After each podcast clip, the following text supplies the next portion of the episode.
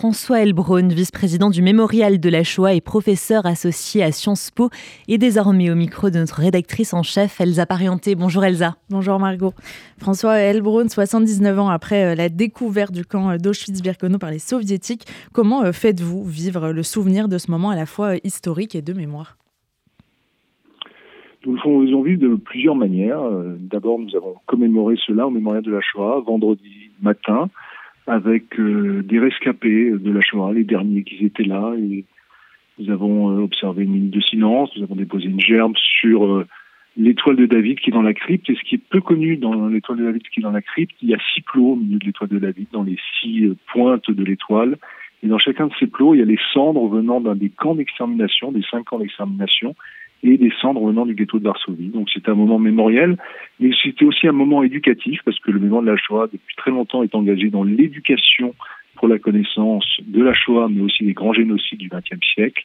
Et nous avions des lycéens du lycée Victor de de Paris et des lycéens du lycée de Comble-la-Ville de Seine-et-Marne euh, qui se sont passés le flambeau des ambassadeurs de la mémoire. Nous formons chaque année, nous rencontrons chaque année 100 000 collégiens, lycéens de par la France qui viennent au mémorial, qui viennent dans les six sites gérés par le mémorial en province ou qui, que nous allons rencontrer dans les lycées.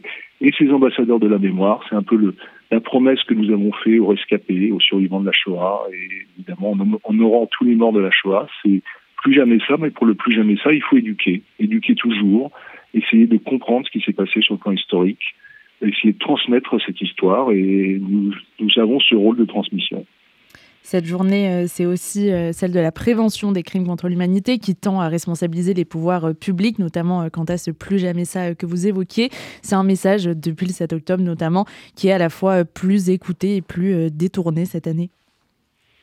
Tout à fait, tout à fait. Ce qui est, très choquant, et ça a choqué énormément de juifs, mais heureusement pas que les juifs au-delà, la conscience de certains humanistes, certains citoyens, c'est qu'effectivement, les institutions internationales se sont construites sur le plus jamais ça, que ce soit l'ONU, euh, l'UNESCO, euh, la Cour internationale de justice de la Haye, et que bizarrement, après les massacres pogromistes sur la terre d'Israël du 7 octobre, où des juifs ont été massacrés de manière totalement indifférenciée par des terroristes islamistes fanatisés du Hamas, euh, après ces massacres, il y a eu une vague d'antisémitisme dans le monde absolument terrible, une vague d'antisémitisme qui ressemblait à un mimétisme pour essayer de, de copier en fait les crimes euh, pré-génocidaires du Hamas.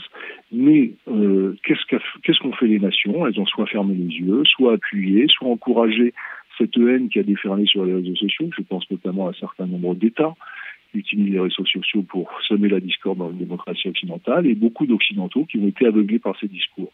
Donc le plus jamais ça doit être une réalité, aussi bien dans les enceintes internationales, dans les partis politiques, on sait en France avec la France insoumise qui, qui euh, tient des propos relativistes absolument inacceptables, et puis dans les instances internationales, la Cour internationale de justice de la Haye, que l'Afrique du Sud ait pu présenter une motion accusant Israël de génocide, c'est un détournement euh, absolument scandaleux, inadmissible du terme de génocide, euh, qui a été édifié justement après la Seconde Guerre mondiale suite à l'extermination des Juifs d'Europe, et c'est un détournement très malsain qui d'abord porte atteinte à, la mémoire des morts, mais au-delà du plan historique et du plan du respect des, morts et des martyrs juifs de la Seconde Guerre mondiale et des martyrs tziganes ou des, martyrs des autres génocides. Nous avons fêté ces années les 30 ans du génocide Tutsi.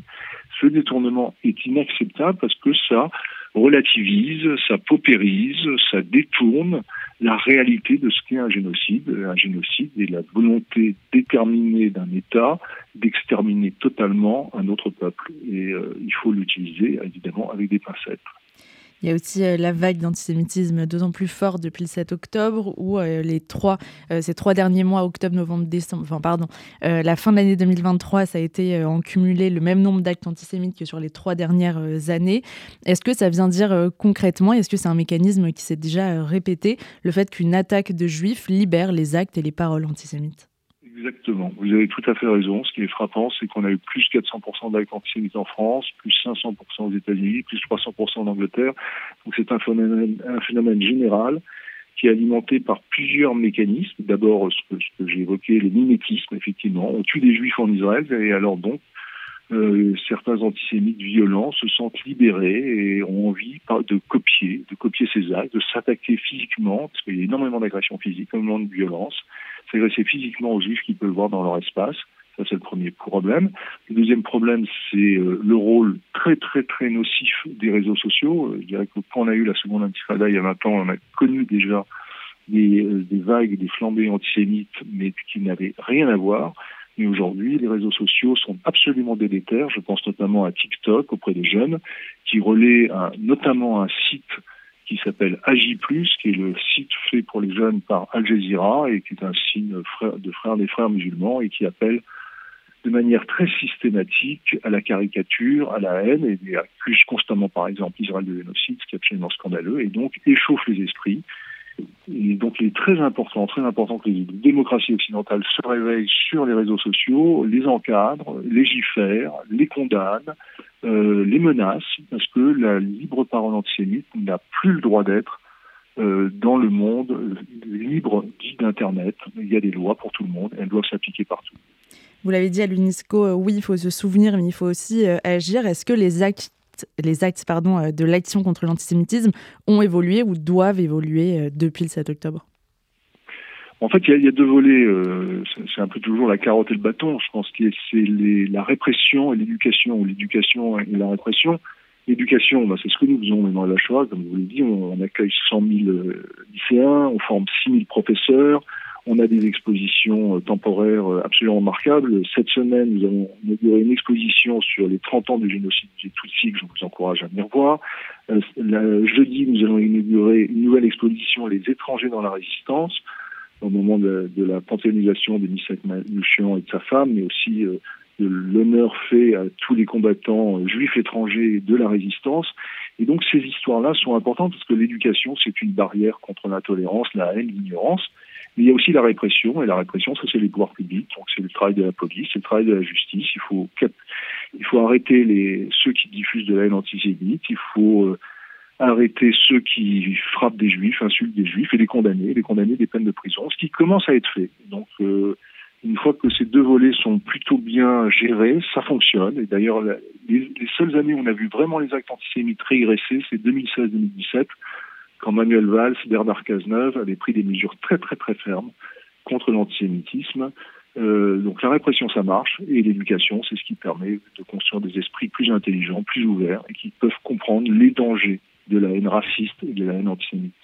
Pour finir, François Elbron, nommer euh, les Juifs, la spécificité de l'antisémitisme, de son histoire, de ses ressorts, est-ce que vous diriez qu'il est en train euh, de s'effacer? Et si oui, au profit de quoi? Oui et non. Oui et non. Euh, j'ai été très surpris, comme beaucoup d'entre nous, je pense pas vous aussi, par ces manifestations le 12 novembre dans les rues de France. Euh, il y a eu plus de 200 000 Français qui sont descendus dans la rue pour dire non à l'antisémitisme. Quand vous regardez les sondages, 82% des Français sont inquiets de la montée de l'antisémitisme. Donc il y a une prise de conscience plus forte qu'il y a 10 ans, plus forte qu'il y a 20 ans, que l'antisémitisme est un problème qui ne concerne pas que les juifs, qui est un problème qui concerne nos sociétés euh, de manière très globale c'est une menace pour la démocratie, c'est une menace pour nos valeurs universelles et républicaines. Et donc il y a une mobilisation, et je pense que le travail que vous faites, le travail que font euh, beaucoup d'intellectuels, d'éducateurs, y participent.